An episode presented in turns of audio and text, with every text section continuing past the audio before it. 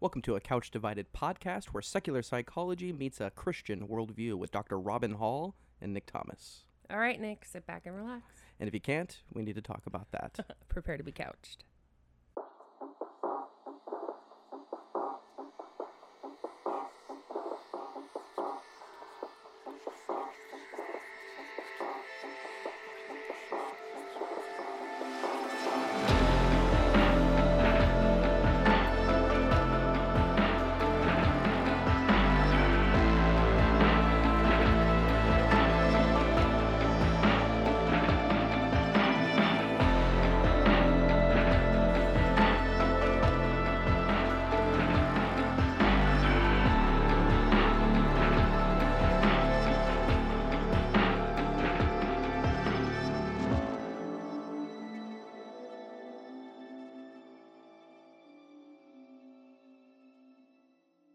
This is the deadliest campus shooting in U.S. history. The last one even close to this scale was when Charles Whitman went on top of the tower in the middle of the University of Texas at Austin back in 1966. That killed 15 people. And we're following the breaking news of a school shooting at Sandy Hook Elementary School. Our nation is shocked and saddened by the news of the shootings at Virginia Tech. The serene University of Texas campus, bathed in very hot sunlight, and apparently a madman located on top of the university tower, firing and shooting at any movable target that he can see. It was the first mass shooting of this type anywhere in the United States. We captured that on film. Good evening. One of history's worst mass murders occurred here in Austin today. By official count tonight, 49 persons were hit by gunfire. There are 16 dead and 33 injured. Another shot. He just fired another shot, and this time, another shot. The sniper is dead. The sniper is dead. There's a shooter, active shooter. Get away. Horrific scene playing out late today in Boulder, Colorado. Tonight, a shooting rampage at this Colorado grocery store. This is a tragedy and a nightmare for Boulder County. A shooting rampage at three spas in the Atlanta metro area Tuesday, leaving 8 people dead and 1 wounded. 21-year-old Robert Aaron Long of Woodstock, Georgia. 21-year-old Robert Aaron Long. 21-year-old Ahmad Alissa. 21-year-old Ahmad Alissa. Police are still trying to determine exact motive for the rampage. It appears the suspect blamed his victims for something else and that he was on his way to hurt even more people. He made indicators that he has some issues, potentially sexual addiction. Police, of course, still searching for a motive. There's no word on motive yet. Welcome, everybody, to A Couch Divided podcast. Robin, what are we talking about today? You sounded like an announcer at a baseball game. Just do I? Yeah, when you did that, that was awesome. You had this very bellowish. I might find my new vocation here. Actually, I don't think people are going to ball games anymore. It would be an Angels game. Do you get that? Oh, my gosh. Oh, my gosh. The cheese of that. Oh, my goodness. Okay. Well, Nick, today we are going to be talking about the psychology of mass shootings, more specifically what we know about the psychology of mass shooters. Yeah, very sensitive topic. Yeah. Where this discussion is obviously... it came to us as a topic that we needed to cover because of the recent shootings. Yeah, in Atlanta and Boulder, and then I actually think there was another one a couple of days ago. Okay, yeah. So we'll discuss all of these things. Talking about the psychology of mass shootings, what the primary motivations are, or at least speculations are in that. Will that come up in today's episode? Yeah, well, when we talk about the psychological makeup of these individuals that perpetrate mass shootings, we're going to talk about motives for sure. Because the big question on everybody's mind is, well, we know that they did it, but why did they do it? And that is hard to determine because, well, first of all, the shooter will say anything. Mm-hmm. So I think, it is hard. So from a psychological standpoint, especially an exclusively psychological standpoint, a secular, it is difficult to determine why somebody would perpetrate an act like this. But as Christians, we start from the place of understanding that we are sinful, dreadful, wretches. So we don't have to leap as far, but it hits us, you know, the same way, because the behavior is definitely very aberrant and it's rare, right? Not everybody and their brother is committing a mass shooting. So and we know by our worldview, by Christianity, that God does have inerrant knowledge of why and how and when, right, and the victims. He's more intimately involved than we are, or the media, or anybody that is that is involved in this. And that's the presupposition that we want to start with. Right. First. So we're gonna talk about all of that. Some of the details in these episodes might be a little bit more mature. So if you get kind of squeamish, I mean, we're not going to talk about the gore of anything, but we're going to be talking about some sensitive stuff. So just proceed with caution. We wanted to give that fair warning. So, that being said, enjoy the episodes. And, if you have any questions as you hear these episodes, feel free to like, subscribe, share, and comment on our Instagram or our Facebook. We'll get right back to you. Yeah, we're pretty good about that. All right. Love you guys. So Dr. Robin Hall. Yes, that's me. We're discussing a sensitive subject of mass shootings. What does psychology say about mass shootings? Is there any kind of one substantiated point, or is it a plethora of things? Or there's lots and lots and lots. Psychology is never brief. No, yeah. Anybody that does any kind of work within psychology knows that psychology and psychologists and we're not brief people. Well, and I think that we can substantiate that on scripture, is that the heart is deceitful above all things. Who can really know it? The complexities of the heart and the mind are so complex to substantiate it on one variant cause or single factor is undermining the the totality of things. Yeah, it's a cheap explanation. There's a lot going on. Yeah, for sure. And then the latter part of that verse is, it's God who weighs the motives of the heart and tests what is going on. Right. We can speculate about what motivates what and, what informs what, but ultimately we don't have an omniscient understanding of. Although we wish. Yeah. I don't really want that. Would you want that? If I could do good, I suppose, but it's a fantasy, and that's where it'll stay. I'm too wicked. It's not how God designed me. I'm too wicked for that, I think. Even Adam, before he fell, did not have the omniscient understanding. Otherwise, he would have already known not to eat the fruit without God condescending. I imagine the burden of that, the weight of that would take the Lord to sustain it. We would be putting ourselves equal to God or above him. Well, it takes, the all-knowing creator of the universe to sustain knowing everything. But psychology does have something to say about mass shootings. Yes. And, so what are those things? Well, okay. So I spent a lot of time researching this topic because I wanted to make sure that I could bring recent information, accurate information to you guys. So if anybody is interested in looking at some of the resources that I used, we can make those available to you guys through our social media platforms. We'll make sure that we do that. Yes. Yeah. So a lot of the information that I'm going to be talking about came from a specific article by James Knoll and George Annas. So both of them are MDs. And Dr. Annas is also a master of public health, which I had to look up. Okay. I didn't realize that was even a specification. Anyway, so that was published in 2016. So still, relatively recent within the last 10 years.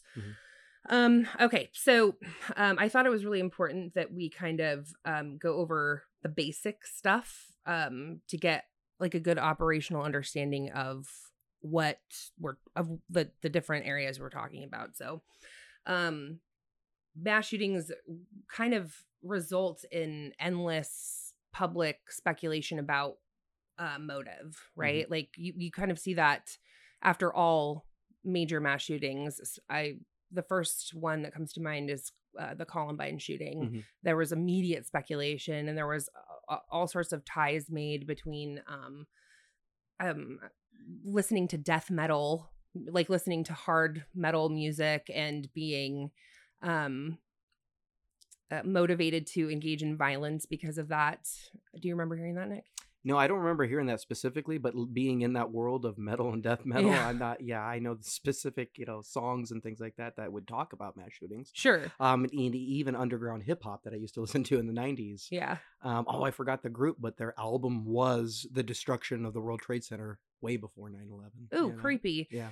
That cop killer rap there, Nick. Yeah. Uh-huh. That's what it was. It was like a Rage Against the Machine kind of band, but not just better. Yeah. Sorry, well, so we, you hear news outlets, reporters, commentators, you hear lots of different people make speculative judgments about people's motives around mass shootings. Sure. And really, like, the media and the media's attention on mass shootings is kind of what spurs that on.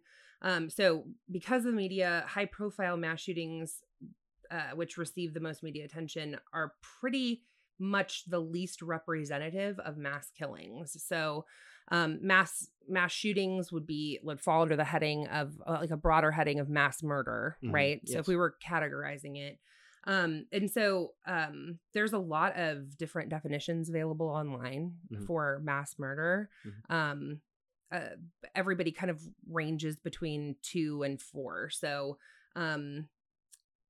this Guy Burgess, the author of this particular article, defines mass murder as the killing of 3 or more victims at a single location within one event. So those are some pretty specific criteria, which makes sense. We need to categorize crime, right? So that's what this is. This guy's offering a definition of mass murder so that we can essentially categorize different incidents. Now, if it was at multiple locations, I would still probably identify that as mass murder, but rampage-like, right? Yeah. So, and again, like that definition isn't necessarily all-inclusive. Mm-hmm. It was kind of what these specific authors settled on.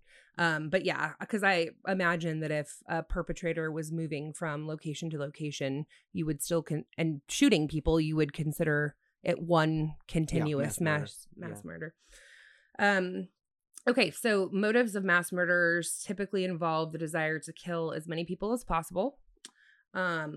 Such a motive doesn't limit perpetrators to a particular means. So just because somebody wants to kill a whole bunch of people at once doesn't mean that they're going to choose a gun or a bomb or, any means necessary, mostly. Right, exactly. Mm-hmm. But specific instruments do, at least theoretically, take out more victims. It's the most practical instrument that you can use to get your agenda done. Right. Okay. Highest number of casualties, right? For the least amount of work. And so we see in mass murders and bombings and shootings, we got the Boston bombing not too long ago, right? And the Boston Marathon. The Boston Marathon, yeah.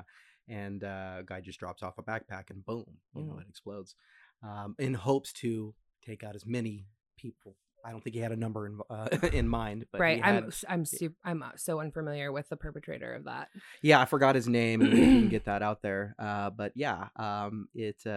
was substantiated on his belief of what society was and what he wanted to make a statement about it. So, right. Yeah. So I'm glad you brought that up because we're going to see that is relatively common across the board for mass shooters. Yeah. Mm-hmm. So, but that's always predicated upon a part of it.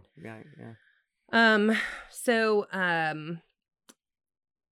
This article wanted to also kind of hit on that individuals who commit mass murder often use more than one means to achieve the goal of, getting rid of as many people as possible. Okay. So the example they used was a mass shooting in Aurora, Colorado, at the movie theater, the one that happened in 2012. Right. During the Batman opening, right? So that the individual who committed that heinous crime also booby-trapped his apartment with multiple bombs, in an attempt to continue whoever would go in there and investigate, reaping havoc. Exactly. Mm-hmm. Yeah. So he wanted to shoot people and then he left bombs behind. So this was detailed and planned. It wasn't. So that's also another con factor. That it wasn't impulsory. Yeah, right. Yeah. Typically mass shootings are very planned, meticulously planned. Okay. Not that they can't be impulsive, mm-hmm. but, and that there's a category for that too, but we see commonly that there's planning, yeah. at least rumination, or like obsessive thinking about it, the fantasy of committing, right. you know, violent acts. Yeah. We wouldn't see Ted Kaczynski just go, you know what, one day, you know, and impulsively going out there. No, he planned it, kind of thing like that. Yeah. Oh, well, yeah. I mean, and that's the Unabomber, right. by the way. We're talking a lot more about bombings than I predicted, but yeah. Yeah. So we're not really looking necessarily at the psychology of bombers, but more so at the psychology of shooters. And this is also to bring this around is, you know, on God's viewpoint, does he have a category of mass murder or anything? It is just murder. And sometimes it's multiple people and sometimes it's not. The motivation is always in God's eyes, or substantiated in the Bible, a hatred against God, regardless of what they're saying about God, because a lot of people are motivated. What they say is they're motivated by God. God told me to do this, blah, blah, blah. Like very religious, fanatical people. Sure. Like people that suicide, right? But it's always a hatred of who he is. You know, God doesn't not do mass murder. And remember, we want to define murder as malice and forethought, right, against somebody. There is a just way to take somebody's life. It's usually through what the legal system predicated upon the crime. You mean like the death penalty? Is that like the death penalty and things like that? So when we see killings in the Bible, that's not necessarily murder. Yeah. Sure. Right. So yeah, we're talking specifically about murder. I mean, legally, like criminally, premeditation is murder one. So like the legal definitions might get a little bit like fuzzy in there. Yeah. So the most common type of mass killing, right? So that's what mass shooting falls under, mass killing, mass murder, would be like familicide. So very specifically, a husband, there's some pretty stressful extraneous circumstances typically, and he ends up killing his wife, his children, and then himself. So that would be the typical.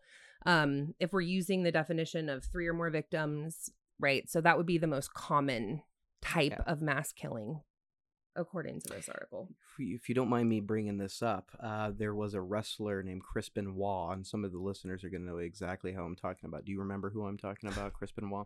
He was a wrestler. There was a documentary that Vice came out.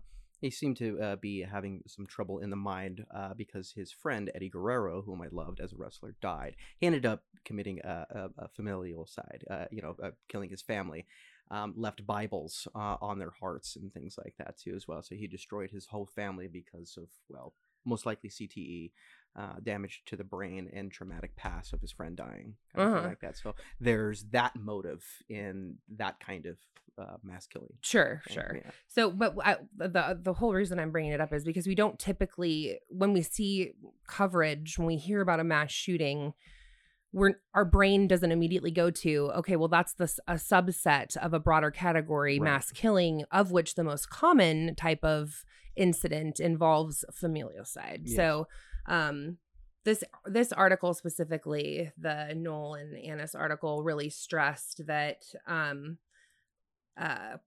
mass shootings are rare. So, and they also stress a lot of like the political implications. So I wanted to kind of stay away from that for this. Yeah. Cause that's series. A whole nother beast in it itself. Right. So, but yeah, so they really do stress that specifically is the most common type of mass killing. So anyway, I think, I want to talk to you guys about too, and we're going to come back to this individual specifically as kind of a case study later on in the series. But kind of our first historical media publicized. And what I mean by that is like during the live media era, public shooting or mass shooting in a public space was in 1966 at the University of Texas in Austin. And the gunman, Charles Whitman. So lots of you guys have probably at least heard of the University of Texas massacre, at least in passing. It's very, very infamous. So Whitman, the gunman, he was a student and former Marine, fired down from the university campus clock tower into the campus commons, killing 14 and wounding 31 others. And that's actually not representative of everyone he killed. So we'll talk about that a little bit more specifically. He also used multiple means. It wasn't just shooting, shooting people. So he, in the spree from the clock tower, he shot and killed 14, wounded 31 others. And prior to ascending the clock tower that day, he had killed his wife and his mother. So at that point, like I said, this was really the one of the worst mass murders in a public area in history in the United States. And it was really the first one to unfold as part of this like live media era, right? Wow. With constant coverage. Wow. And then since then we've kept that up. You know, every time there's a mass shooting, you're going to hear about it on the news. Yeah, of course. You're going to hear details. And so this was almost, you know, this 1966 event that took place is, well, first of all, it's historical and it started propagating our interest. Right. And mass shootings. Sure. Yeah. Or mass killings. And that clock tower has become very, very famous, right? Yeah. You know, it's either the Texas Tower shooting or the University of Texas Clock Tower shooting. I mean, it's got two names to it. Right. You know? People refer to it that way. Yeah. Yeah. So anyway, like I said, we're going to come back to Whitman and look at him in more detail. The governor of Texas at the time of the massacre actually commissioned research to be done to try and understand what caused the shooting. So we actually know quite a bit about Whitman. Maybe we can discuss this briefly. Why is it important for us to understand these things to start off with? So I think for prevention, I think that's ultimately the goal is, so if we can understand this kind of behavior, how something like this comes to be, all the different factors at play and what comes cohesively together to kind of bring about a tragedy like this, then the idea is that potentially we could prevent it from happening again. Mitigate these things in events. I think that's really why we want to understand any, you know, any behavior is so that we can adjust it, or use it to improve quality of life. This is why I love being a Christian, because from the overflow of a biblical revelation, we can get to these things in truths and show Christ is the peace to prevent all these things. Sure. And the hope that we have in the resurrection of the dead, man, has it mitigated a lot of my sin to know that one day I won't suffer. Yeah. You know? And I know that seems superficial, but it is very profound how a future hope does bring peace to the mind. Sure. And I hope you, I think you would agree with that. No, I absolutely agree with that. I think that it's difficult to, I think it can be difficult to focus on that future piece, especially when you're in the thick of something that's a very difficult trial. Yeah. And we say this too will pass. But if it's substantiated on the future hope, yes, this emotion will pass. You know, whatever I'm feeling, it will. Right. Because God is there. Yeah. Absolutely. We have hope because of that, right? So, and that isn't, please do not hear anything other than like people who go through experiences like this, like the survivors or the families of victims of mass shootings who are also victims. What they go through is extremely real, right? It's world altering in every way, right? And there's a lot of respect that's due to that. But with Christ, ultimately, we have like hope and assurance that preach it. Every tear will be wiped away. Every tear will be wiped away. That is, I'm even getting emotional. It's so funny that I can have tears of joy to know that every tear will be wiped away. Right. But I even get emotional in that concept. Because, and you could relate to me, and a lot of people can relate to this, is that just because you come to Christ doesn't mean that your temptations go away or anything like that. And to understand that he's there with you in the thick of it, giving you advice, calming you, being a father, one that you can actually cling on to. Right. And then he tells you, it's because you're not going to suffer one day. Mm-hmm. Because of what have I accomplished on the cross? It's not meaningless, right? It's not meaningless. The verse comes to life when it says, he who keeps his mind steadfast in the Lord will have perfect peace. And what that means is it is well with your soul, right. regardless of what you're going through. Exactly. Regardless of your circumstance. Right. Yeah. Okay. So yeah, like I said, we're going to come back to Whitman. He's pretty interesting. And I think he's a good example, like his history and the identified or speculated progression of events that kind of led up to this day in 1966 are really identifiable. So I think it's a good example. And I wasn't expecting that. I was not expecting to want to discuss Charles Whitman with you guys. I kept trying to call him Charlie Chapman because the whole, anyway. Well, when I think of Whitman, I think of Walt Whitman. So there you go. I'm not the only one that thinks about somebody else. Yeah. Association. So anyway, media tends to really offer oversimplified explanations about motive for people that perpetrate these kinds of crimes for shooters. The article references either like a mad or bad kind of explanation. They're either insane or they're just totally evil, right? It really is a simple explanation. I think as Christians, we ultimately have an even more simple explanation, which is again, sin, right? Yeah. Exactly. But what the media offers is either matter about really oversimplifies the psychology of what's going on. So, but it's much easier to report, and it's kind of a lot easier for a public to digest, right? So what we're going to get in today is some of the more advanced psychological concepts that are at play, like psychological processes that are at play in this. And that's a lot to report when you're just doing, an evening broadcast, or you're writing an art, like a brief article for an online forum. And so there is another part, because you mentioned this at the beginning of the podcast, that the families are victims as well. Of course. And let's talk about that for a second. In what way are they victims? Well, they lose. Yeah. I mean, if their family member is deceased because of an incident like this, then they lose their family member. Right. First and foremost, that's the... Right. Their little boy or girl who commits this crime. Oh, you mean the parents of the shooter? I'm sorry. Yeah, the parents of the shooter. Yeah, I thought you meant the families of the victim. I mean, that too is important. Let's talk about that. Yeah. But let's just say the amount of trauma that comes upon the family of the one who committed the crime. Oh, yeah, definitely. Yeah. That wrecks you, right? First of all, your little boy or daughter, that you're not seeing them as that baby in the diaper that you grew up with, and all of a sudden one part of their personality that is transitioned into something detestable and chaotic, but that's your child.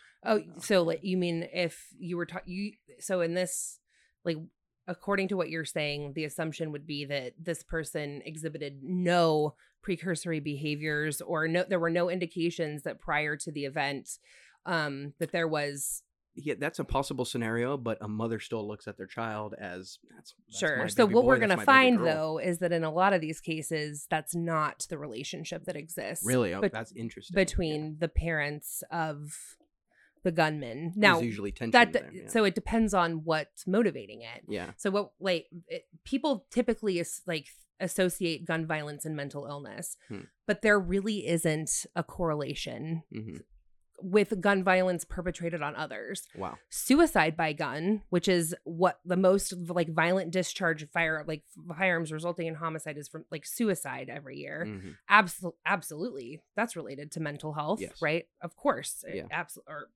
All of it's related to mental health, but specifically insanity isn't necessarily at play. And we're going to talk about that specifically, because when a clinician talks about insanity, we're talking about losing touch with reality.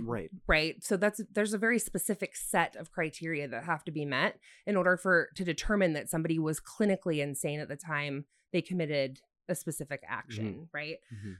So yeah, we're going to talk about that too. But I think it's really important to understand that mental illness is not correlated with committing these kinds of acts. So serious mental illness. Right.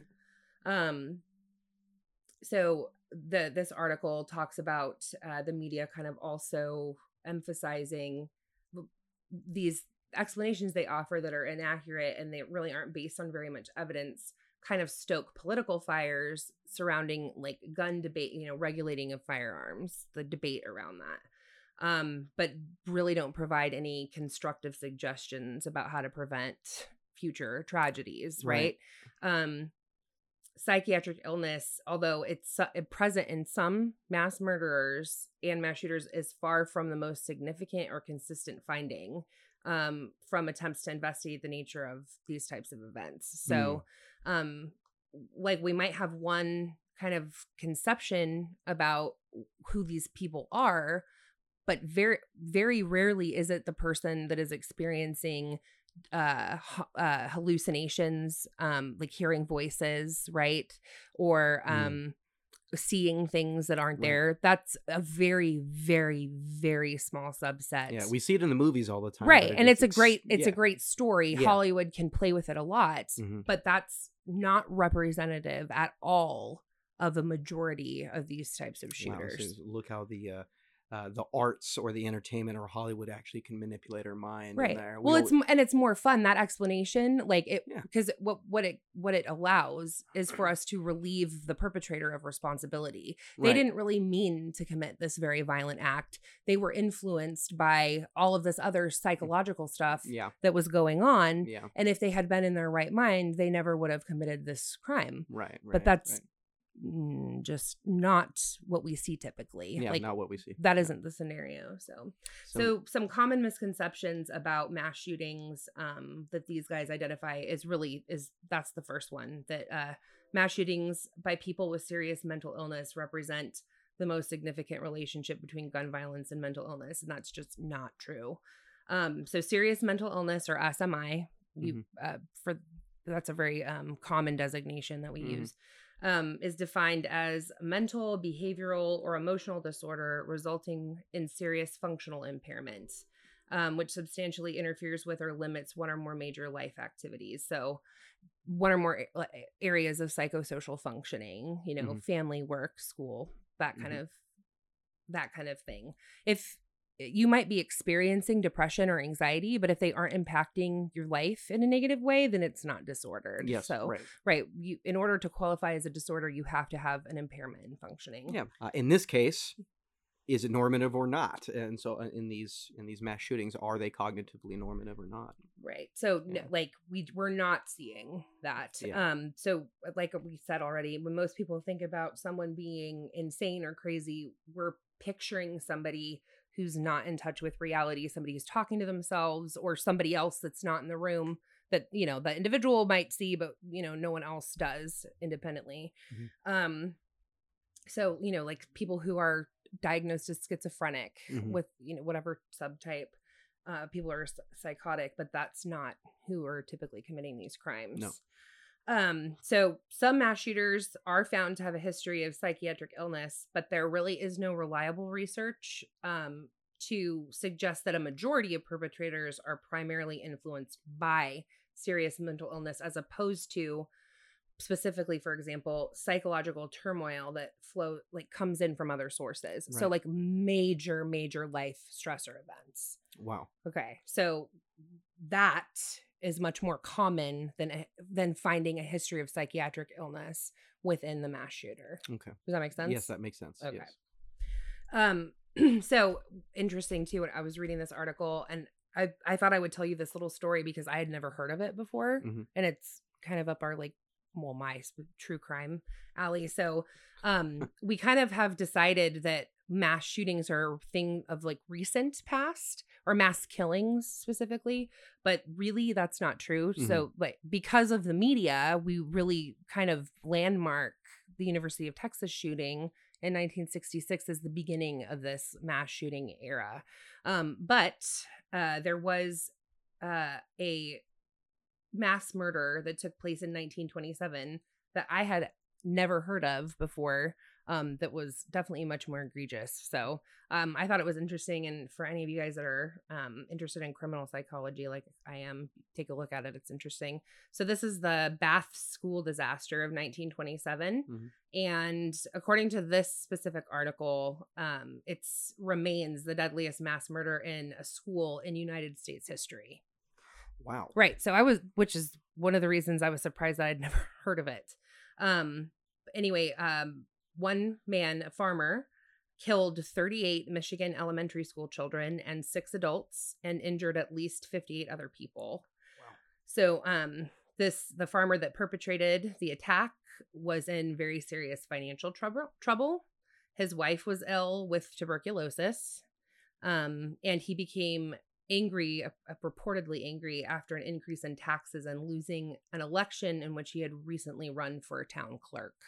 So you've got all these precipitating events, these really stressful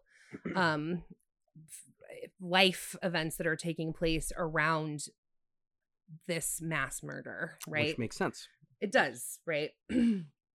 So this particular individual killed his wife first and then firebombed his farm. I'm really not sure what bombing is. Do you know what it is? A firebomb? Yeah, I'm guessing it's actually, you know, something specific, but he firebombed his farm and then detonated explosives in the Bath Consolidated School before committing suicide by detonating a final explosion in his truck. And firebombing is a bombing technique. It's usually designated to damage a target, so that it's just a type of bombing.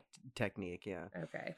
Usually somebody's got to be very smart to understand even how to. Well, farmers and fertilizer. Like it's probably not that complicated to rig up some explosives on a farm. There you go. No, I don't know how. I would be interested in learning, not for any other reason than my own edification. If any of you guys, I'm just a little preacher. Yeah. I'm just... Anyway, so this guy killed with explosives, not with a firearm specifically. Yeah. But anyway, interestingly, like most of or many of kind of our more modern mass murderers, this dude left a final communication. Okay, like a note. He stenciled and then painted on a board outside of his property a message that read, "Criminals are made and not born." So again, like that statement is extremely suggestive of externalization of blame. So, and long held grievance. Yeah. So we're going to find that a lot of these individuals that commit mass shooting, have very long held grievances, grudges. Right. They have they're engaging in a lot of revenge fantasies. Right. So. And so coming from a biblical anthropology, criminals are born. We're all transgressed against God. But then categorically, they're learned, right? Right. We're made also. The type of crime that you are going to commit is going to be learned. And sometimes it manifests itself in that degree, right? Mass killings, firebombings. Right. Things like that. So that is definitely learned. So, yeah. Right. So like, we could probably go on for years about the nature nurture debate and all the different, it might be a future episode or a future series, but fundamentally as Christians, we understand like our worldview explains evil. Yeah. So listen what God says about the Chaldeans, if you allow me here in Habakkuk 1, where Habakkuk is totally distraught about the wickedness that's going on in Jerusalem. And then he asked the Lord, why do you continue to let this go? And then he goes, look, I'm going to raise up the Chaldeans. And he goes, for behold, I am raising up the Chaldeans, that bitter and hasty nation who march to the breadth of the earth to seize dwellings not their own. They are dreaded and fearsome. Their justice and dignity go forth from themselves. It's an idolatrous people encapsulated with themselves and conquering things. Now, this is a nation that he's describing as that, not an individual. But then I would say that remnants of the individual is always going to be predicated upon what they believe, what they want to accomplish, their own statements about society. As a group, you mean? Yeah, as a group. Right. And there's always an internal dialogue thing going on in the individual and then a mass dialogue going on with the group of people. Kind of thing. Sure. Yeah. Right, a community think process, yeah. So mass shootings by people with serious mental illness represent less than 1% of yearly gun-related homicides. Wow. Okay. Yeah. So that's an interesting statistic to chew on. Like I said before, death by suicide using firearms is what accounts for the majority of gun-related deaths every year. Yeah. Another common misconception anyway, is that people with SMI or serious mental illness should be considered dangerous. the overall contribution of people with SMI to violent crimes is only about 3%. Really? So when the crimes are examined in detail, an even smaller percentage of them are found to involve firearms. Wow, interesting. Yeah. Some research has identified a small but higher fraction of homicides, so not specific to those involving firearms, though just homicide, committed by individuals with schizophrenia than by those in the general population. So again, schizophrenia is a psychotic disorder.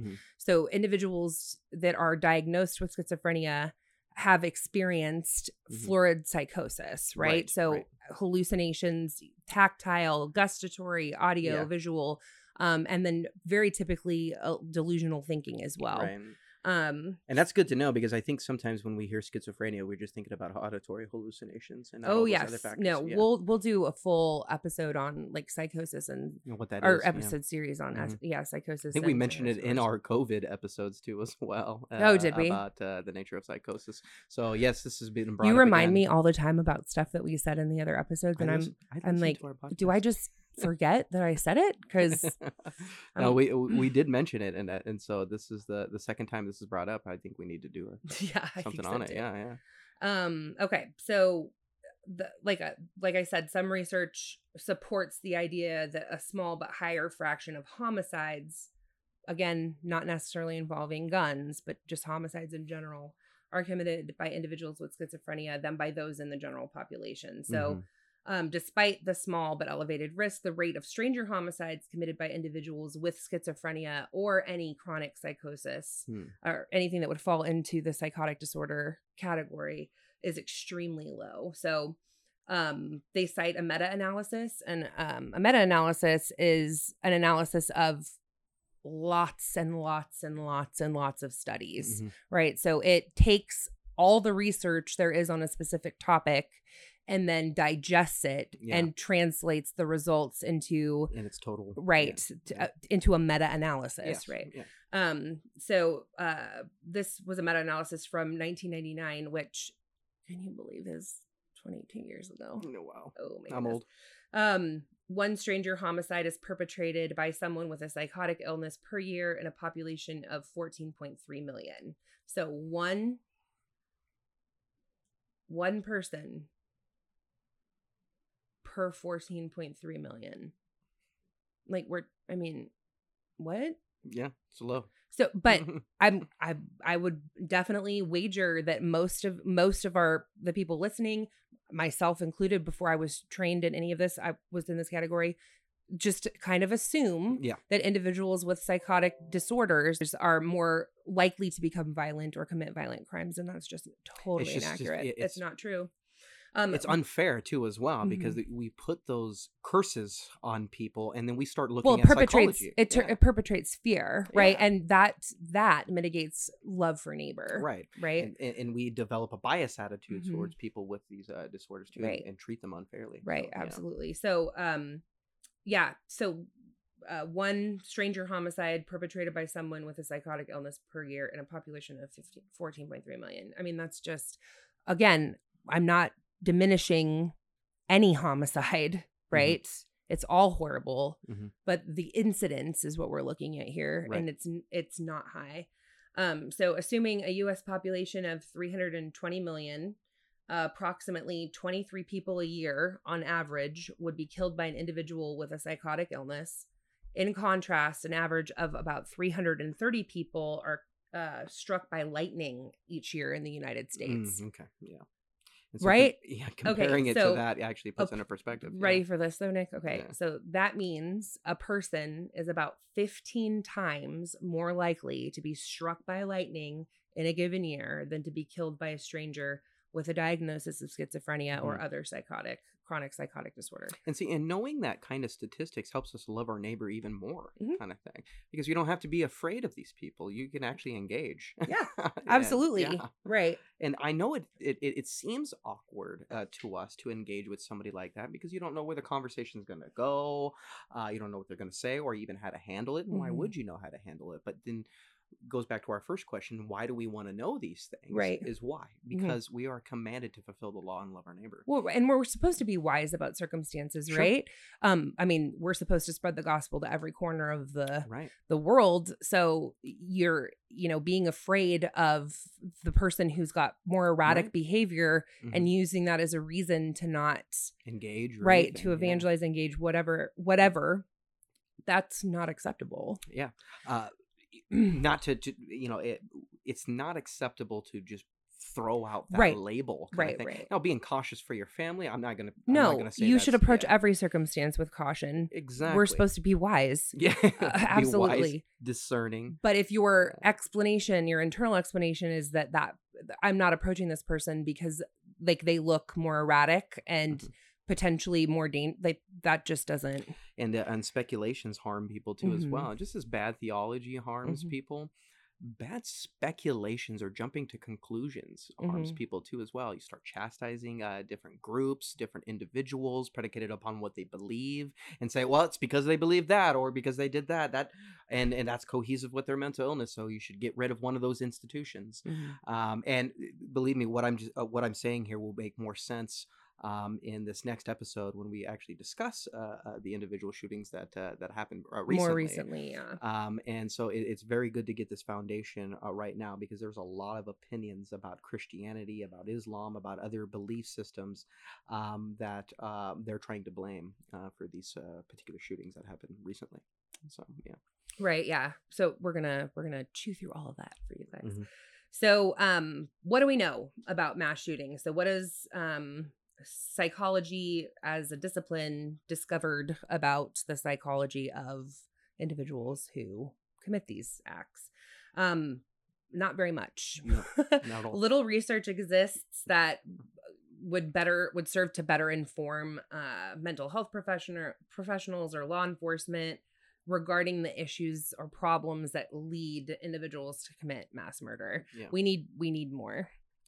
Like, and kind of what you brought up, that's the why, you know, we want to, understand why somebody does something like this so that we can look for the warning signs and prevent it from happening. Right.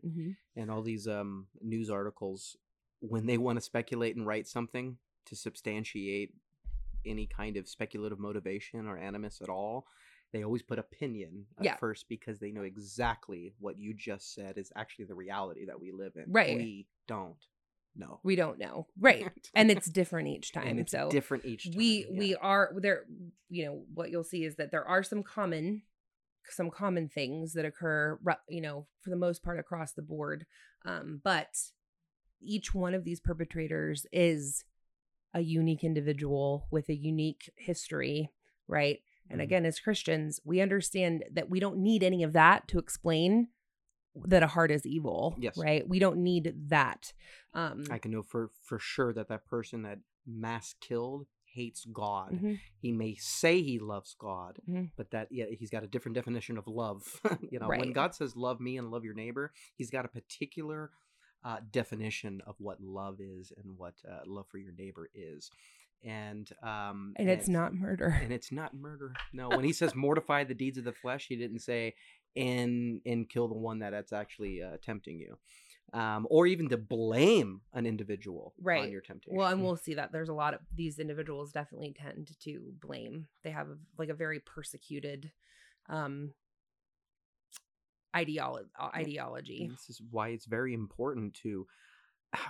I'm just going to bring it back in here, to be involved in a local biblical, local church that would come alongside of you to help you with your things. What's going on in your heart and what's going on in your mind. Loneliness does exist. Depression does exist. Anxiety, internal desires that, I mean, if you sin. If you read Pilgrim's Progress, Christian in that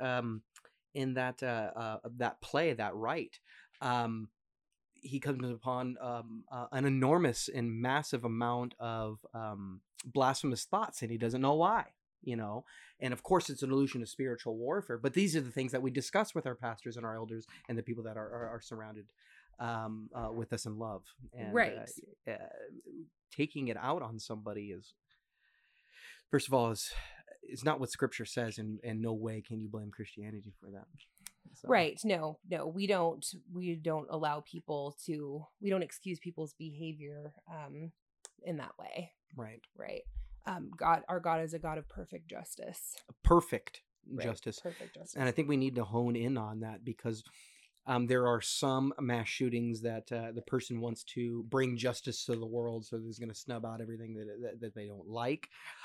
There are other motivations, of course. I'm not saying that this is one factor, but a lot of criminal activity is centered around what they think justice is, or what they think is fair. And this is why I'm doing it, kind of thing like that. Do they know cognitively that it's wrong? I would say yes and no. Internal, based off of the image of God that they hold, sure. They know that they're transgressing against God. That's Romans 1. Right. But there's such a level of denial, I think, present. They believe they're so justified in what they're doing.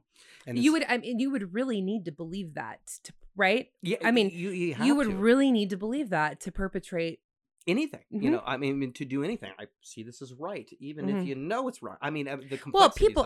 People are mushy. We're not loyal. We're fickle. Like it doesn't take much for us to jump ship. So, but when you talk about something as serious as mass murder, you assume that the individual committing the crime has. Yeah, look at what God says again about the Chaldeans. Habakkuk 1, verse 7, they are dreaded and fearsome. Their justice and dignity go forth from themselves, mm-hmm. and not from God, but from themselves. Right. We declare what is right. We declare what we're doing. I am valid in my belief system because I feel it. I experience it. Right. It's my experience. Right. This is narcissism. I'm God. It is narcissism. And the article actually goes on to talk a lot more about the incidence of narcissism. Oh, look at that. Yeah. Again, that's like a whole, multiple parts series, narcissism in itself. Again, so. We'll have to do a case study, but I believe there's a substantiate. Do you have somebody in mind, Nick? Well, I just, maybe a little bit of me, a little bit. Oh, for sure. But inner psychopath. But I do think that there's probably a substantial amount of narcissism to commit these kinds of crimes. Right. This is not the motivating factor, or we can't say it's a motivating factor, but it is definitely in there. Well, I think components that make up narcissism, we could argue, motivates this kind of behavior. And it really brings no peace to say, well, why did he do it? Oh, he's a narcissist. Oh, okay. Now I understand. Like, come on. Right. Exactly. And I think you're making a really good point. We want to understand why, not because it excuses. Yes. But because the idea or the thought is that it would help us to better prevent it from happening again. Yes. Right. So our quest for why isn't to rectify what happened, right. But to prevent, right? I think that's in my heart of hearts, in my spirit, in my soul, in my born again atmosphere. I believe that the gospel is going to be the only one that can prevent that. A true belief, right, in the gospel, right. A true regenerative and obedience to what God commands us to do, right? So, like we were saying, very little research exists at this point that would really serve to better inform the individuals that are going to be frontline responders to gunmen. And the example that was cited in this article was a clinical study of 144 individuals who had threatened some form of violence against others. So this is Warren et al., 2011. So 8 of those 144 individuals were found to have threatened mass homicide. All 8 subjects said that they had intended to kill as many people as possible, and all cases involved targeting a specific group against whom the would-be perpetrator held a grievance. Okay. So over the 12-month study period, none of the 8 subjects carried out or attempted to carry out their plans. However, 2 of the 8 assaulted a person unrelated to their targeted group. So not specific to whatever fantasy they had been having about a specific group, but to just a random other. So some of the factors common among individuals who commit mass murder include, so this is what their analysis of the literature has determined. So common include extreme feelings of anger and revenge, the lack of an accomplice. So most often when the perpetrator is an adult, they act alone. They don't have a buddy. Feelings of social alienation. And then, like we kind of already touched on, planning well in advance of the offense. Yeah, and if we even hone on the importance of interpersonal relationships, you would see how much that is important in somebody's life. That isolation, alienation, shunning somebody for that, can cause these kinds of things. Feeling invisible in a world full of people is horrible, by the way, and can get you very angry when you're tired of being sad. Right. It's a different kind of loneliness. Yes. Yeah. Lonely in a crowd. Mm-hmm. How can that happen? Mm-hmm. And it happens every day. All the time. Constantly. Yeah. I want to cry. That sounds like a song from like the 40s. Lonely in a crowd. Yeah. Yes. Okay. Also, many mass murderers do not plan to survive their own attacks and tend to commit suicide or to be killed by police after they commit the attack. So they also cite a case study of 5 mass murderers who did survive. So, and that's something that's interesting too about our two most recent shootings that we're going to talk about, Atlanta and then Boulder. Both of the gunmen in each situation were taken into custody, which is really unusual. Very typically, the gunman is not alive following the attack. Yeah, that's usually the case, because we always hear that they either die by cop shooting or they kill themselves. Yeah, right. Yeah, yeah. And that's part of the plan as well. So suicidal ideation could be in there. Oh yeah, typically it is. That's a part of it. So this case study of 5 mass murderers who did survive, a number of common traits and historical factors were found when they investigated psychosocial history. Okay, so these subjects had all been bullied or isolated during childhood and subsequently became loners who felt despair over their social alienation. They demonstrated paranoid traits such as suspiciousness and grudge holding. Their worldview suggested a paranoid mindset, specifically. So like, others are out to get me. It's the world against me, essentially, is that kind of mindset. So they believed others to be generally rejecting and uncaring as a whole. And as a result, they spent a great deal of time feeling resentful and ruminating on past humiliations. Okay. Bullying. Yeah. Right. Or any type of humiliation, anything that they experienced as humiliating. The ruminations, so these obsessive thoughts, right, frequently evolved into fantasies of violent revenge. Wow. So again, that was a case study of 5 individuals. You don't necessarily generalize a population that small, a number of individuals studied that small to an entire population, but it does give a lot of insight into at least what was common in these individuals that they looked at. Would you say in both of those are factors, because it's feelings of revenge, alienation. I'm wondering what the parental affiliation now is, if there was a lot of neglect there, and then environmental animosity too as well, like trauma from other beings outside of your family. Right, like at school shooting. I think at school shootings, we kind of have assumed that bullying, there at least was bullying or some kind of, difficult social exchange happening between perpetrators and the rest of society, kind of at large. The FBI did a study of 160 cases of active shooter incidents that occurred between 2000 and 2013. They defined an active shooter as an individual actively engaged in killing or attempting to kill people in a confined and populated area. So implicit in the definition is that the subject's criminal activities involve the use of a firearm, right? Yeah. So on average, there were 11.4 incidents that occurred annually, so between 2000 and 2013. Right. And the trend over the study period showed a steady rise in incidents from 2000 to 2013. Wow. Okay. So the main findings of the study were the vast majority of shootings, so 70%, occurred in either a place of business or an educational environment. Okay, yeah. Makes sense. That's where the populated areas are. Yeah. Well, I think more specifically that's it's personal. When you shoot up the business that you worked at, or when you shoot up the school you attended, that's personal. Yeah, that is a great point.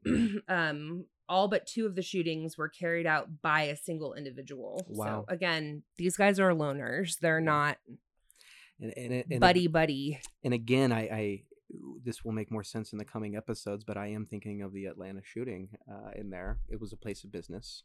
And substantiated on what you just said, there's some kind of personal thing going on. Yeah. Yeah. Yeah. We're getting closer. We're getting closer. The shooter committed suicide in 40% of the cases. Most incidents ended before police even arrived or could engage the perpetrator. So 67% of the events ended before police were on scene. Wow. Of the 160 incidents, 64 qualified as mass murder. So mass shooting and then mass. Only six or 3.8% of the 160 cases involved a female perpetrator. So that's also super interesting. But you see like a very desperate ratio for male to female, kind of across the board for this type of criminal activity. Yes. Yeah. Okay. So another study, the U.S. Secret Service and U.S. Department of Education, they conducted a study that focused on targeted school violence in the U.S. from 1974 to 2000. The study involved shootings that occurred prior to that FBI study because it buttressed right up against 2000. And the study's findings did suggest a trend of increased mass shooting incidents. Secret Service researchers analyzed 37 incidents of targeted school violence, most of them involving guns, perpetrated by 41 attackers during the time period of 1974 to 2000. So these are the key findings from that particular analysis as it relates to school shooters. Majority of perpetrators, 68%, acquired guns used from their own or a relative's home. So like they stole the gun from their dad or their, they didn't have direct access to it as far as they buying it, but well, because a minor can't buy. Yeah. Well, it varies from state to state, but typically a minor can't buy. Yeah. At least so they're always stealing it. Yeah. Right. So perpetrators had easy access to family-owned firearms. Perpetrators often leaked, quote unquote, their intent to peers. So they talk about this, what their plans are to their friends, quote unquote, to their people around them. Perpetrators often engaged in behavior prior to the incident that caused others to be concerned. So weapon seeking, writing things that are disturbing. Interesting. Right. Very. And then frequently perpetrators had often considered or attempted suicide. So these are just, after analyzing the data, these are common factors that they're identifying across their population, the individuals that they're studying per study. But you can kind of you can start to see a trend, right, emerging from this. Social isolation, alienation, paranoid thinking that kind of evolves into a revenge-seeking fantasy, right?